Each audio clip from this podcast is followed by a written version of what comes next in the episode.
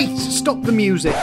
I'm sorry, everyone, to interrupt before the show's even got started, but I realised that after editing the show, I missed out some of the things I meant to say.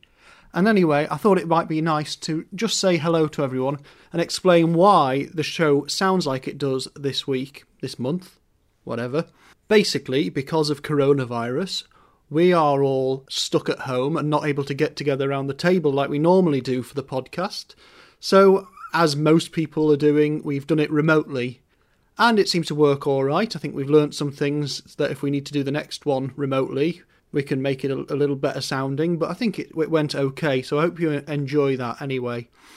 And I'd like to also say that if you just want to chat while while this is all going on, then obviously we're on Twitter and Facebook and Instagram at Hark87 Podcast everywhere or Hark87Podcast at gmail.com. If you want to direct messages or anything like that, we're always happy to uh, respond.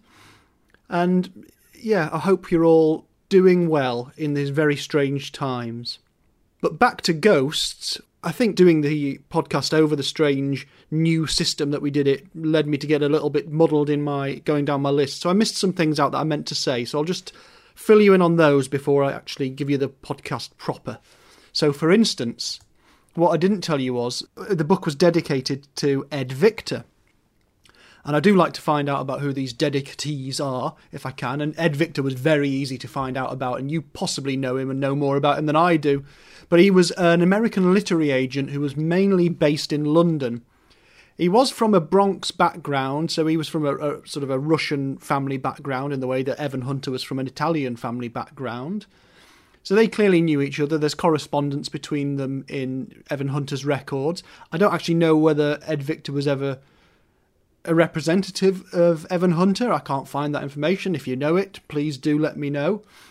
But I think Ed Victor's a fascinating character. He, I mean, died in 2017, but in, this sums him up a little bit. In 2003, uh, Victor and his wife were named second on Tatler's list of the most invited guests in London, behind Elton John. So he wasn't just a well known literary agent, he was a very well known person. And apparently, he was very, very well thought of in the industry, and he represented loads of famous names, including and quite a few estates as well. So he like managed the estate of Raymond Chandler. If I have a quick look through the list of some of the names that he was associated with, he's looking after he was looking after the estate of Douglas Adams. Who else we got? Eric Clapton, Mel Brooks. Oh, there's all sorts of names here. Julian Glover. Oh, excellent. Nigella Lawson, I, the estate of Iris Murdoch, Pamela Stephenson, U2. Gosh, there's all sorts here. So, yeah, apparently he was a very nice guy, very social, and I can understand from everything I've read why he would be friends with Evan Hunter and why he'd get a dedication. So that's something I meant to mention Ed Victor, the dedication. And what I also forgot to mention was some of the contemporary reviews of the time, which of course includes something from the New York Times by Newgate Calendar. So I haven't got Morgan here to do the voice. Um, he's his usual self. In Ghosts, Ed McBain supplies another adventure of his 87th Precinct boys. There are two murders in an apartment house around Christmas time. There is also a medium, some kinky sex, and even ghosts. Kinky sex is pushing it a bit. What is it that Sergeant Carella saw? Well, he got that wrong because he's not a sergeant for a start. So, blah to you, calendar. That will forever remain a secret. Also, to remain a secret is how Jennifer Grote can lisp the word party and the name Danny. So he's picked on a couple of things there and just got it wrong. He hasn't actually reviewed that there or given an opinion, just being a bit snidey, as usual. Crime Ration by Christopher Wordsworth in The Observer. Spectral red herrings nicely marinated in parapsychology blah, blah, blah, blah, blah. Oh, this is good. With pulchritudinous medium in tow, did tough tender cop Carella only dream that visitation by a succubus? Case filleted with usual procedural know how. So he's not particularly landed on one opinion or another. A review by HRF Keating in the Times. Ghosts by Ed McBain. More substantial 87th Precinct tale than usual, both size wise, brackets, oops, and in substance, with exploration of the occult, slips down like ectoplasm, of course. Now, I think that's a good review. I don't know what the oops after size wise is about, but there you go. Jean M. White talking about the book in her mysteries column in the Washington Post. Let's have a little look. Can you imagine Steve Carella, the hard nosed cop, experienced in the routine of tracking down criminals in a grimy big city, going off with a psychic to a New England haunted house? Yes, Carella does see ghosts. Oh, that's a spoiler, isn't it, if you haven't read it? Um, sorry. Yet it's a strange interlude. Carella and McBain are much more convincing on their big city turf.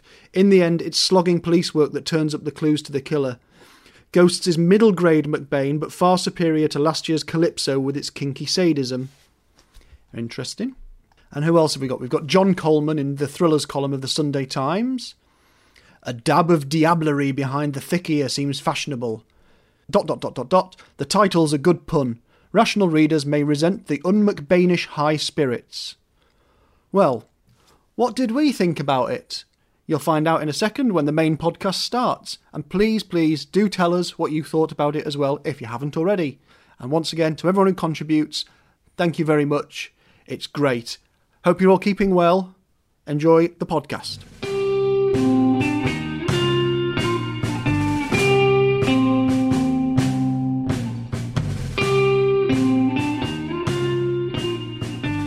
Hark! It's an 87th Precinct podcast.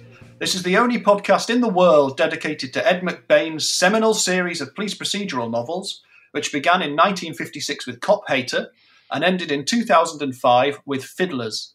There were 55 books in the series, and today's podcast looks at book number 34 Ghosts.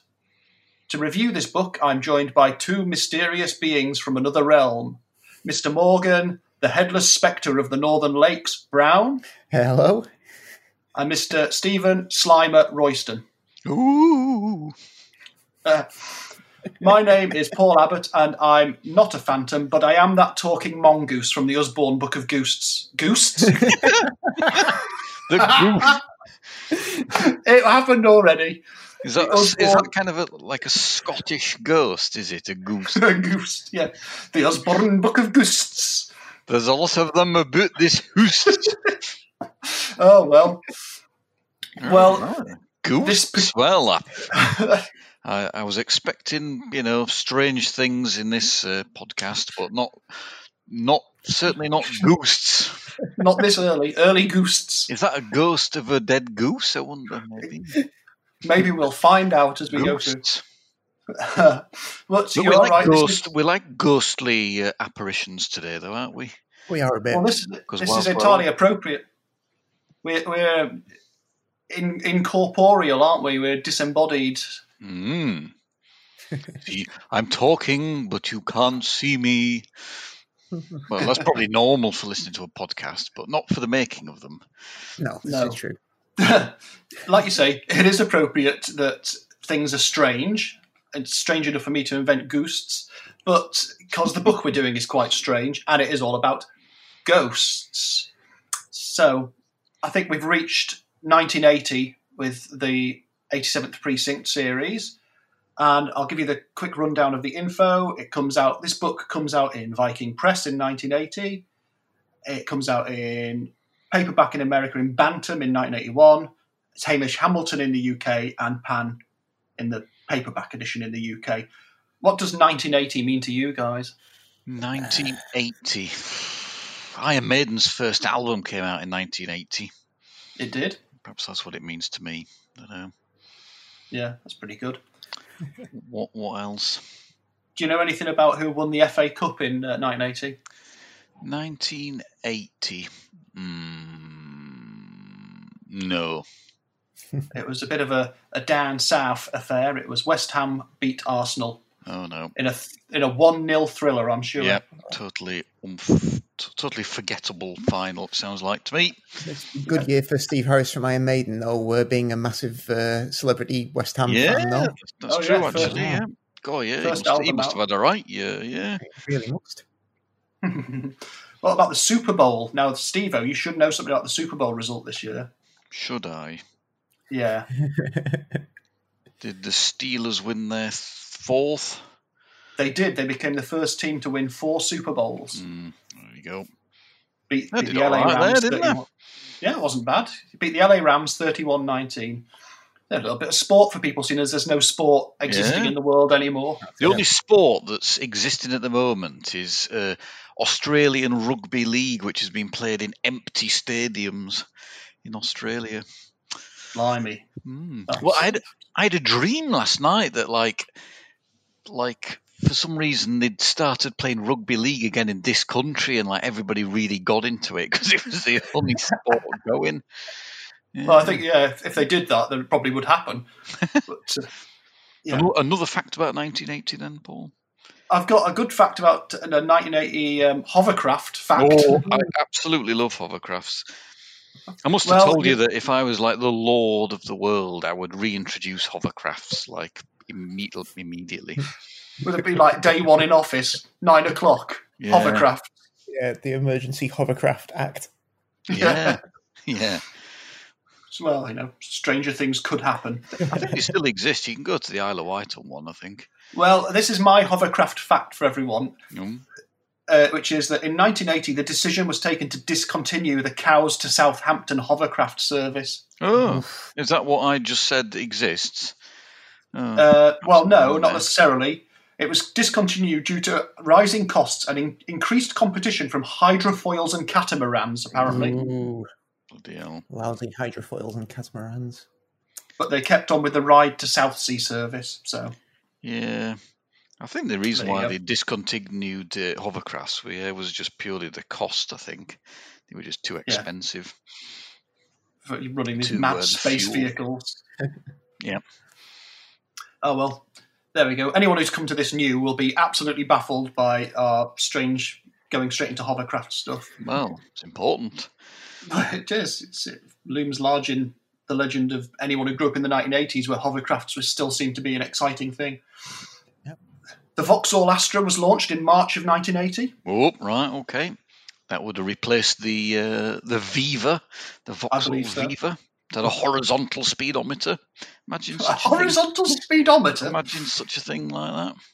I can't. That's baffling. Yeah, so it was just like a horizontal dial, like you were on a radio or something. Oh, I see. Like, yeah, yeah, okay. That's very odd. there was more sport in 1980 because there was the Olympics, oh yeah, Oh yeah. and they were held in Moscow, so there was loads of um, people boycotting it. yeah. We did quite well in those, I think, because the I Americans think had we would. turned up, and the Canadians, and some others. Yeah. Although I believe Russia won overall, funnily enough. Surprisingly, yeah. My favourite fact, though, I've, I'm not going to go mad on the facts here so we can get into the book, but my favourite fact about 1980 13th of September 1980, a bear called Hercules, which had gone missing on a Scottish island whilst filming a Kleenex advert, was found. Wow. Oh. How on earth did they lose a bear? I don't know. Did Why they was just- the bear endorsing Kleenex? I just don't Well, understand. They've got those cartoon bears that anim- that they use for um, Charmin, haven't they? Maybe uh, did they switch to cartoon bears after the real ones proved to be prone to going missing on Scottish islands? I suppose. To it, perhaps, yeah. Perhaps it saw a ghost in the Highlands. uh, yeah. I got like it's called spooked Hercules. and went uh, AWOL in the bush. Yeah. Oh dear me. But there you go. I believe that's probably the highlight of 1980 there. Anyway, Certainly. and we'll come to some more musicy things when we do our bonus episode afterwards. But we'll, uh, yeah, I'll give you the McBain rundown as well. And the McBain rundown is that in 1980 he releases Ghosts, the book we're going to talk about, Okay. and he does two short stories. One for Ellery Queen's mystery magazine called The Ringer, under the name John Abbott, Ooh. which he uses only for a couple of things. He uses that one for, and a short story in the German edition of Playboy called Ein Fest für Gauner, a feast for crooks, Ooh. which is an Evan Hunter story. We've looked previously at the Czech TV adaptation of Doll, Panenka, which comes out in 1980. And also on Czech TV in 1980 is, I'm not going to be able to pronounce this properly, but Zungul Fed Tabuli, which is a adaptation of the Blackboard Jungle. I was good. I was just going to say that. It sounds sounds a bit jungly, doesn't it? Yeah. So one of his biggest, earliest books has uh, been adapted for TV in the Czech Republic, so or Czechoslovakia rather, as it was at the time. And also in Japan, it's the start of the first big series based on the 87th Precinct books uh, since the one in America in the 60s, the one that they called Naked City. So they nick the name from a different TV cop show, Naked City, and turn it into 87th Precinct Naked City. And that starts in 1980 between April and October. And how many Amazing. series did that, that did they do? They just did one series of 26 episodes. Ooh, I'd love to see it, but can't get hold of it, can't even find a clip of it or anything. No. it's a shame. So essentially, they adapt most of the books. Brilliant. Yeah. So there's a lot going on there on TV and in the print bits and pieces. And let us get to Ghosts, which we were sort of. I think if anyone's been listening along to this knows that we've been a bit sort of like, mm, what's going to happen when we get to Ghosts? Have we all? We had all read it before, hadn't we? Yes. So none of us coming to this for for the first time. No, read it before. and I suppose it, the title tells you everything you need to know about this. we, I don't know. Should we just have a general, uh, quick th- thought about this before we get stuck into the detail of it? what, are, what are your general feelings without being too specific? Well, I, I read it back, and as I've mentioned on some of them, um, I could not remember the plot whatsoever reading it back until like Ah. right, right at the end, and when I suddenly kind of remembered where it was going. Really, um, Yeah. But I think I kind of remembered, obviously, the themes of it, but it was uh, a lot less less ridiculous than I uh, thought I remembered. If you see what I mean. I do. What about you, Morgan? Um, kind of uh, similar in, in the sense of um, I, I couldn't really remember what, what went on plot wise until I was a good chunk of the way in. But I don't know if anything, I might have found it slightly more ridiculous than the Oof. first time. so Yeah.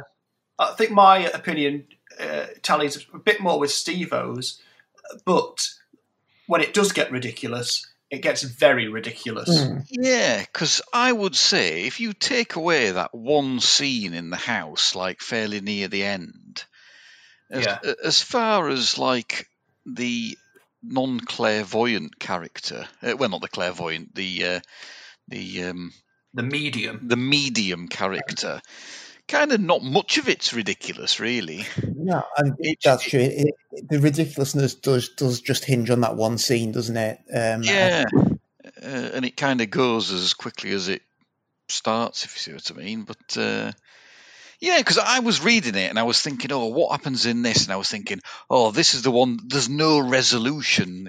You know, the the crimes are total mystery because of these ghosts, and yet, obviously, that that that i- not the case whatsoever. It's a very Yeah. real crime c- committed by a uh, a real person. Uh, Yeah, so- there's plenty of spookery en route. that's, a, that's a great phrase and very appropriate. Yeah, I, so it's clear, presumably, if you've not read this book, if you've not read it, then why are you listening to this, you maniac? But it is the 87th precinct. Everything's as normal, except for the fact that there are some ghosts. Ever so briefly, but there's also a load of spooky medium stuff going on as well. But that's more easily explained away. Hmm. You can sort of justify that when the actual ghosts turn up, is where I have a problem with this book yes. which is annoying because if anything, I enjoyed reading it again a great deal up until that point because it's got some, I think, some of the best bits of 87th Precinct stuff we've had for a little while. Yeah, I'd agree there. Yeah, Yeah. th- there's some excellent stuff in there, absolutely. But uh, that bit does kind of sink the ship, I think. Yeah, But but then again, if you believed in ghosts, you would think that uh, you wouldn't think that, would you? Well, I suppose Well- not. I mean, as we've found, I think there are quite a few people who have this as one of their favourites, if not their f- actual favourite 87th Precinct novel, aren't there? yeah, definitely, including Stephen King. Yeah. I suppose, yeah, if anyone's going to have it as their favourite, it probably would be Stephen King, wouldn't it? And I think it's his shadow sort of falls over this book somewhat. Mm. I think I think McBain has said I was trying to prove to Stephen King that I could do it too. and I did find a, a little interview with uh, Evan Hunter from a magazine called Contemporary Authors, which was like a, a roundup of loads of working authors. And this one happened to have an interview with him in. And they ask him the question You recently touched on the occult in your fiction in Ghosts. Are there other new areas you plan to explore in forthcoming work? And he says, In the 87th Precinct series, I can explore anything, anytime. I wasn't trying to cash in on the occult field. I just thought it would be an interesting case if the cops came up with something that looked like a ghost had done it and if they really did meet some ghosts along the way. But no, I wouldn't wander off into the occult per se ever again, I don't think. Mm. so it's, it's a one time experiment. Morgan, sound, Morgan sounds very uh, unconvinced. yeah, I'm sure it's something that he, he has every right to um, to pursue and to you know to do in his fiction. It would have been perhaps nice if he pursued it in a standalone book rather than slap bang in the middle of a, an established series. But uh, yeah, I don't know why he didn't just write a, a standalone book to to try and show off to Stephen King. I, don't, I just don't know. But yeah, so anyway, it's an interesting point. People were asking him about it at the time. Mm. Is is interesting there anyway. Let's get stuck into some of what goes along in here and we open basically with a, a, body in the snow. So it's a it's a winter book, a very cold Christmas book almost. Mm-hmm. Uh, Monaghan and Munro and Cotton Hawes has a little bit more to do in this book, which is quite nice. And they're looking at one body, and while they're there, they find that there's another body up in this apartment block. We hit the ground with a load of corpses very quickly. Before long, we meet, and this is still in chapter one, we meet the medium. This is a lady called Hilary Scott, who looks exactly like Teddy Carella. Which, again, I don't know why he's done this, but it's yeah, that, that's that is like totally unexplained, isn't it? Really, is it yeah. just to add to the general weirdness of the the whole thing? There doesn't seem to be any particular dramatic need for it to be a thing, does there? Particularly given that she then also ends As up a... having a an identical. It's just uh, twin. Yeah. yeah, I don't don't really know why, but uh, there we go. Yeah, there doesn't seem yeah. to be any. Yeah, it must just be to add to the general. It, so, maybe it's kind of the explanation that kind of throws.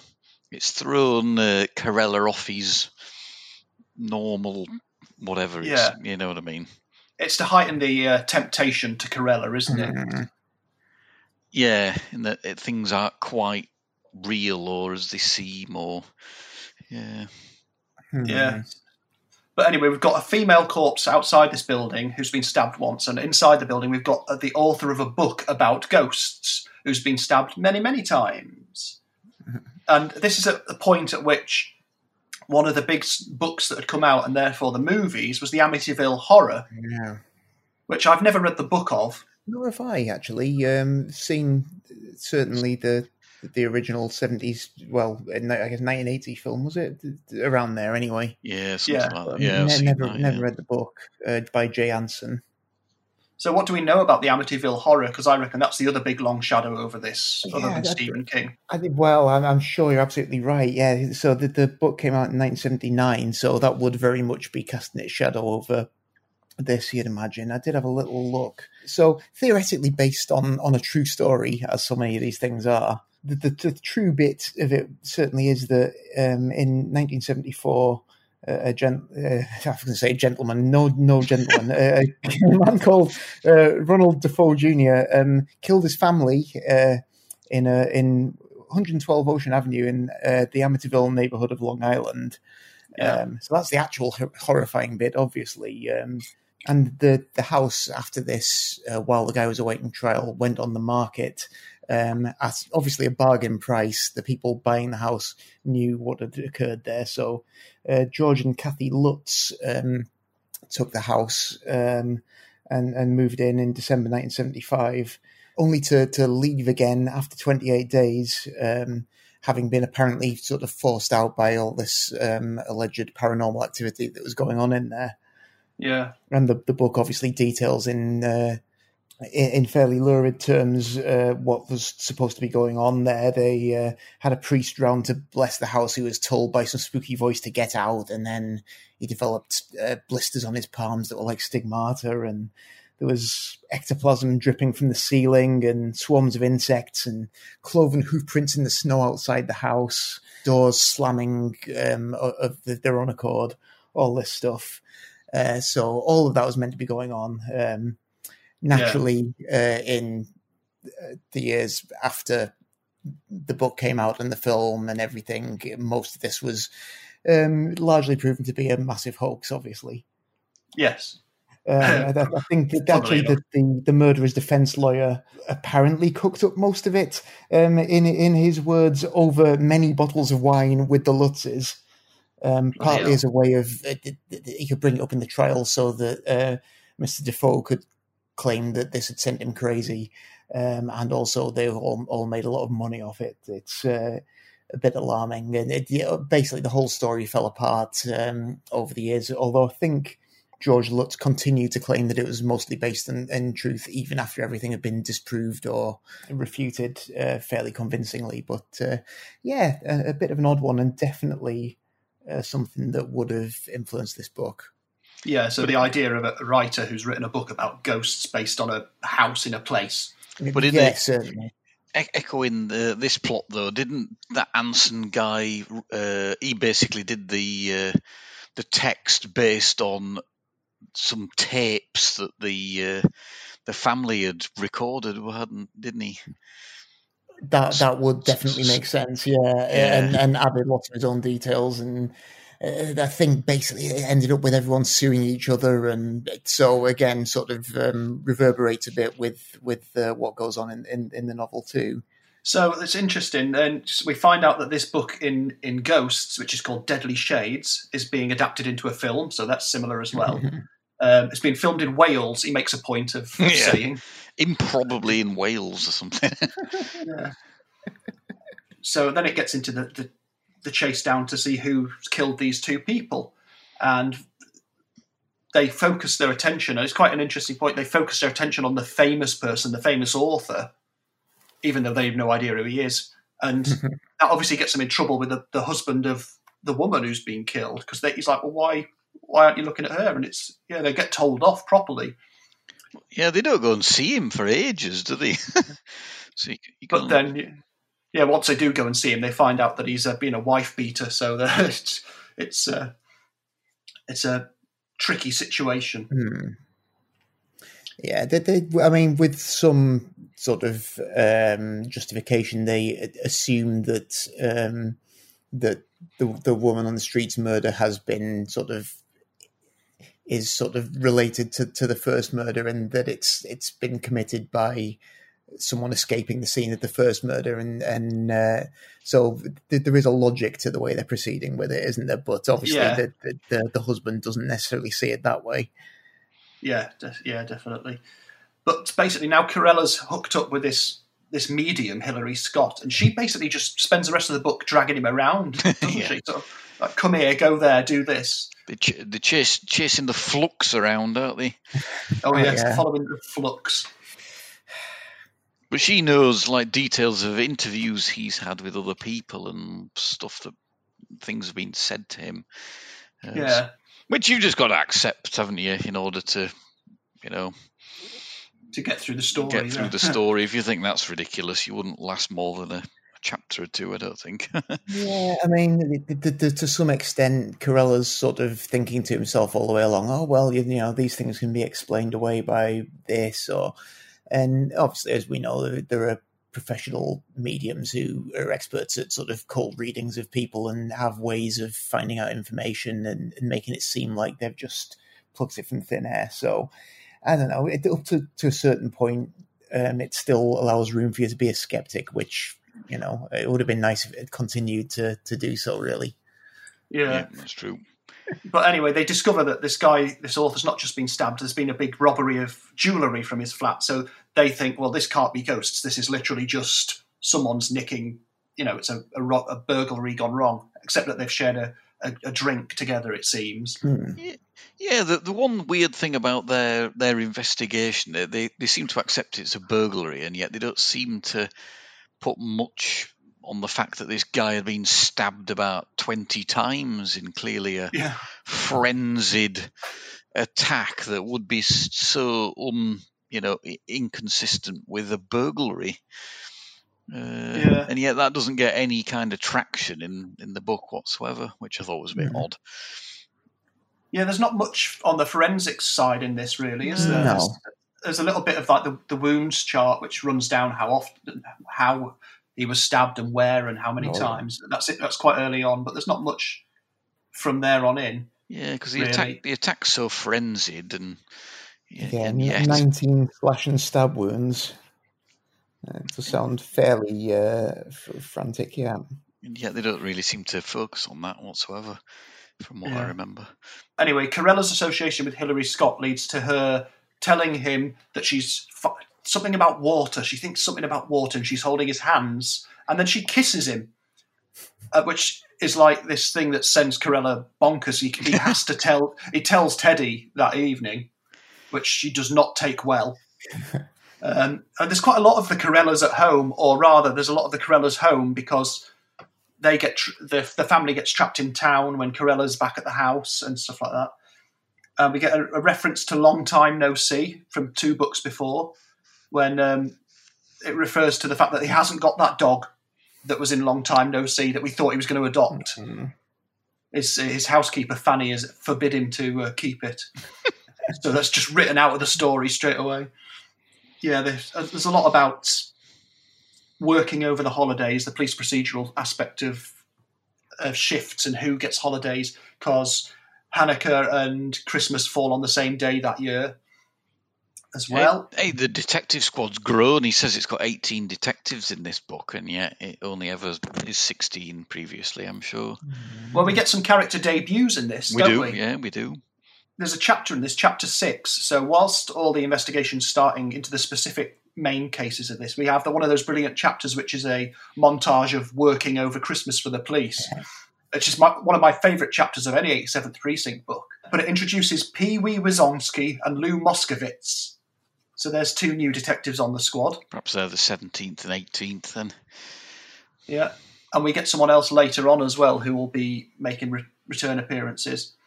But of course, Meyer Meyer, who has to swap a day with Carella so he can do this investigation, comes into work and gets put with Bob O'Brien to go out on a on a squeal. Uh, And guess what happens? shooting. Yeah, O'Brien does the right thing as you as he always has done, which is draw his gun to, to kill someone who's going to or to shoot someone who's going to attempt to kill them.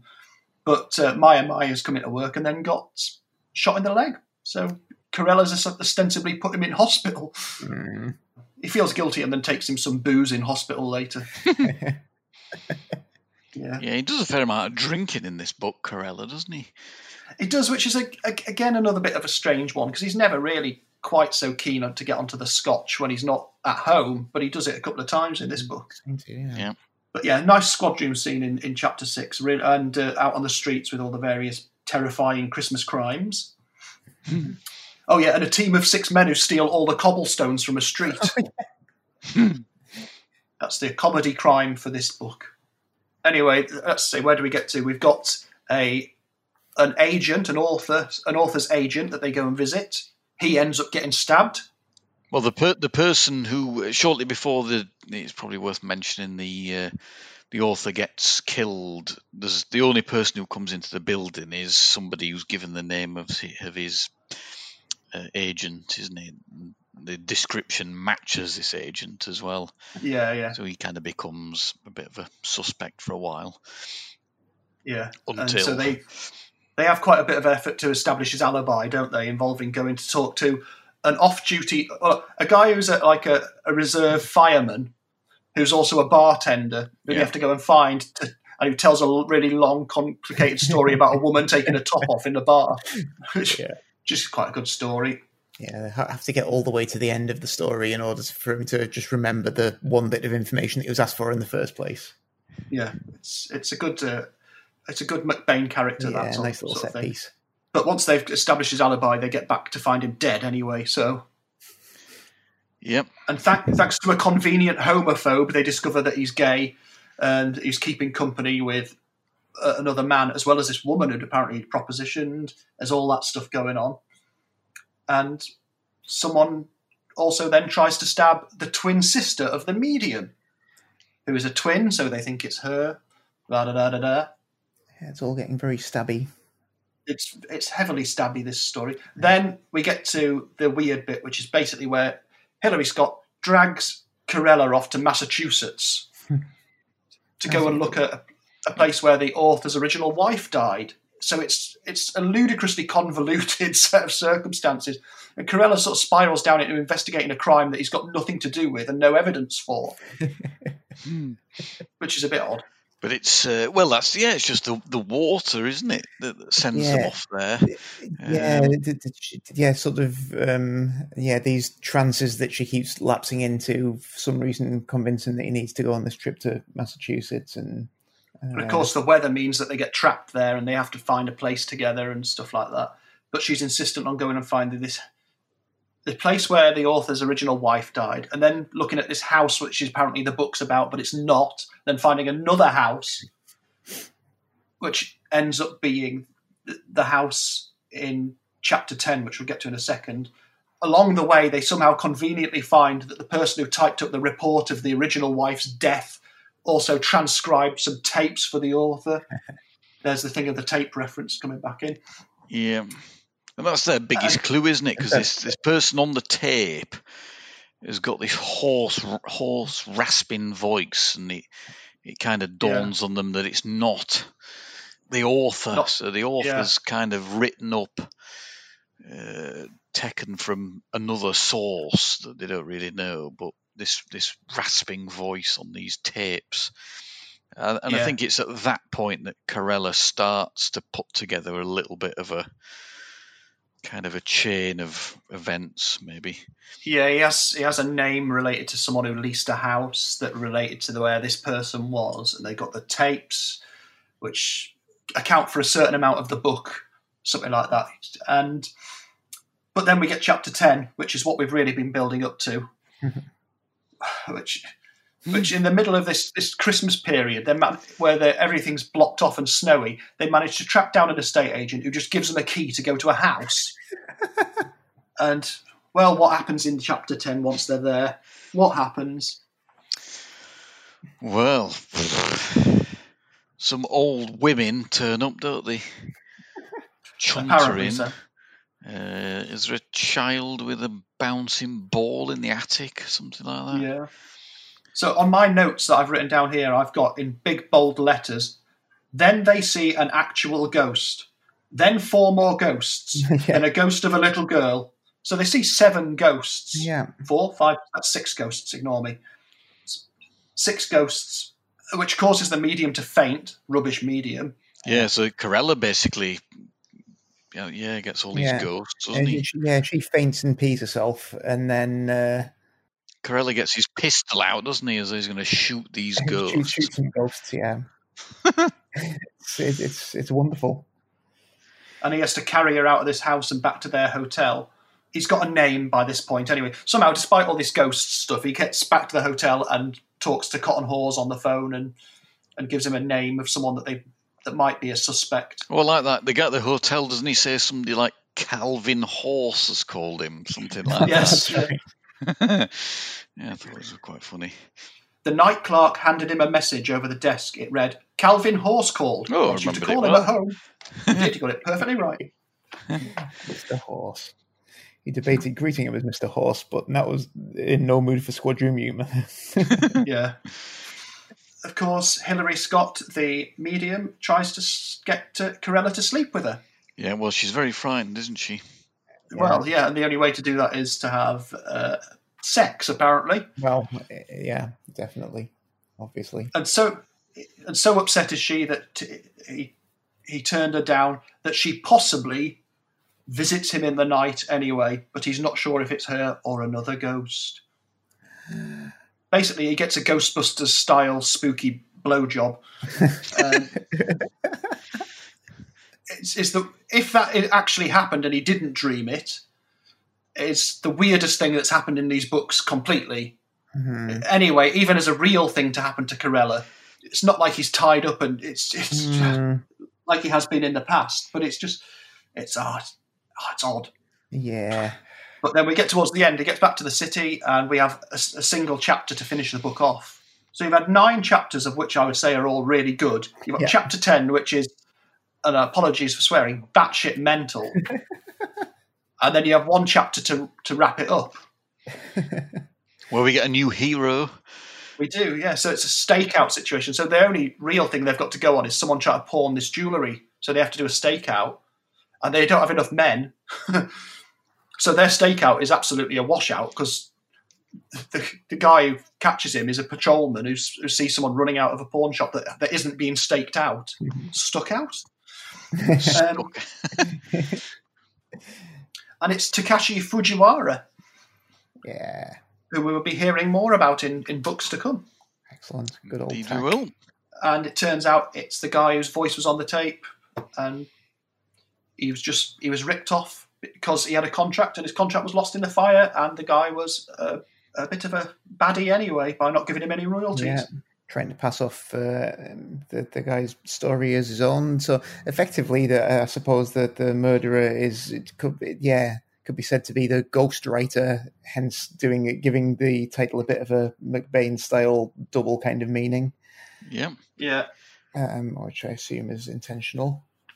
Yeah. The other thing we've not mentioned is the demise of the writer's wife back in uh, the place where this cabin is, uh, which who drowned despite being a very good swimmer for like three or four years before.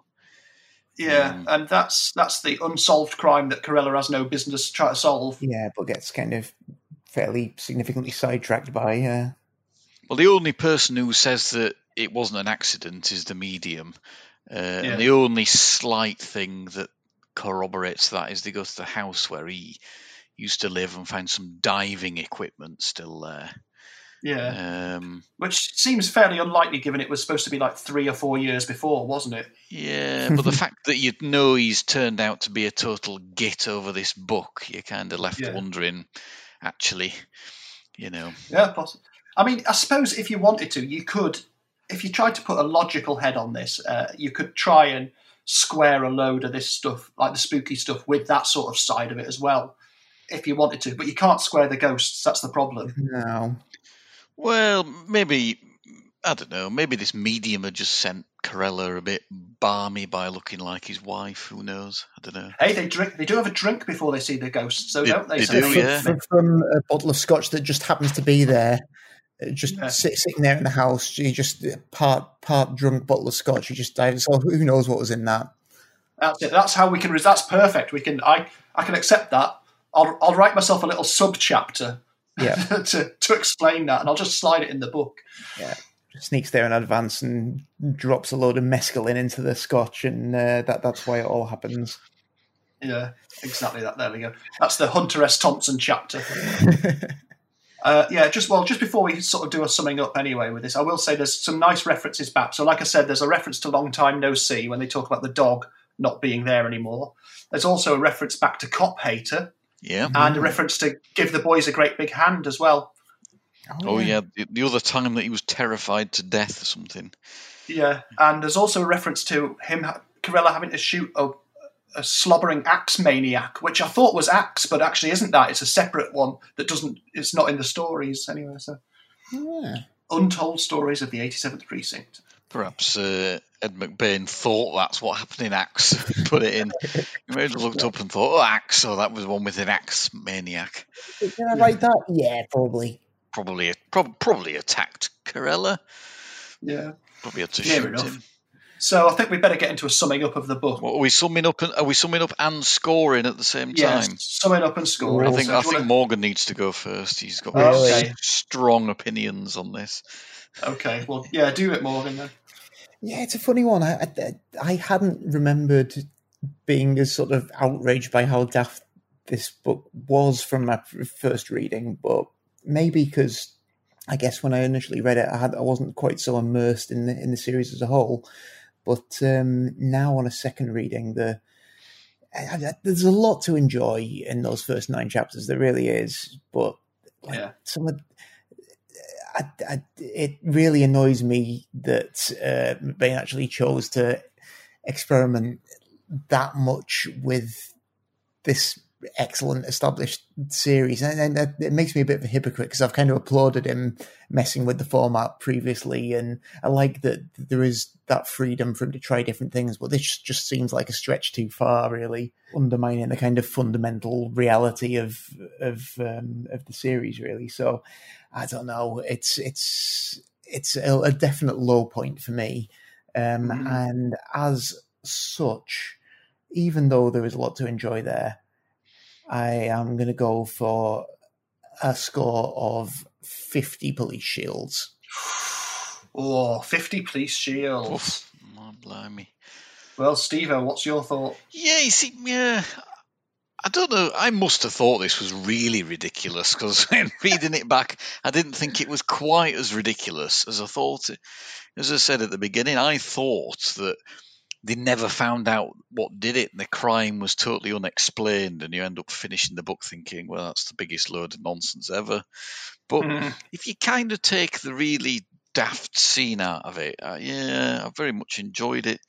But yeah, it is very, very silly that. And but perhaps he was just in, in being poisoned by some whiskey in a cup. Yeah, you know, I wouldn't go drinking whiskey out of a cupboard in a house that had been occupied for years.